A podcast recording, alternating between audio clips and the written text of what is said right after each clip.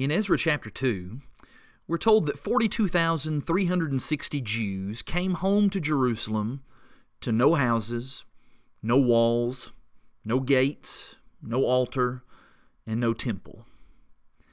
How easy would it have been for those returning captives to just surrender to the despair of their circumstances? How tempting would it have been for them to fixate on the good old days, even to the point of accomplishing nothing in the present? But listen to the language of Ezra chapter 3, verse 8. Now, in the second year after their coming to the house of God at Jerusalem, in the second month, Zerubbabel, the son of Shealtiel, and Jeshua, the son of Jozadak, made a beginning, together with the rest of their kinsmen, the priests and the Levites, and all who had come to Jerusalem from the captivity. I love that expression. They made a beginning. These are ordinary people who made a beginning. Well, how'd they do that? Well, there was obviously a first step, and a first foundation stone, and the first assignment, and the first appointed priest, and a first sacrifice, and the first song. Those ordinary people, they made a beginning. You know, we're on the cusp of a new year.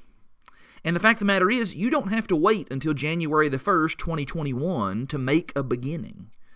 Is there something in your life that needs attention right now? Some relationship that needs healing? What about your walk with Christ, or your family, or your habits? Is there something of eternal significance that's being neglected? Is there some sin that needs to be crucified and left behind? Maybe for you, making a beginning is going to begin with an apology, or a confession, or repentance or letting those who care about you know that everything is not okay.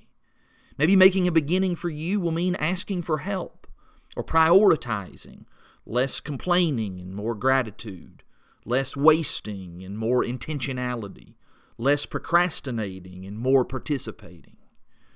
Yesterday's gone, and in fact, tomorrow isn't even guaranteed. But the steadfast love and the mercies of the Lord are new this morning, and so maybe today Maybe today would be a good day to make a beginning.